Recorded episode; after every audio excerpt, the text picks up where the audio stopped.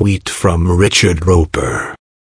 In lieu of Cindy McCain fires back, I would humbly suggest something like, Cindy McCain's response to vicious attack is perfect and dignified.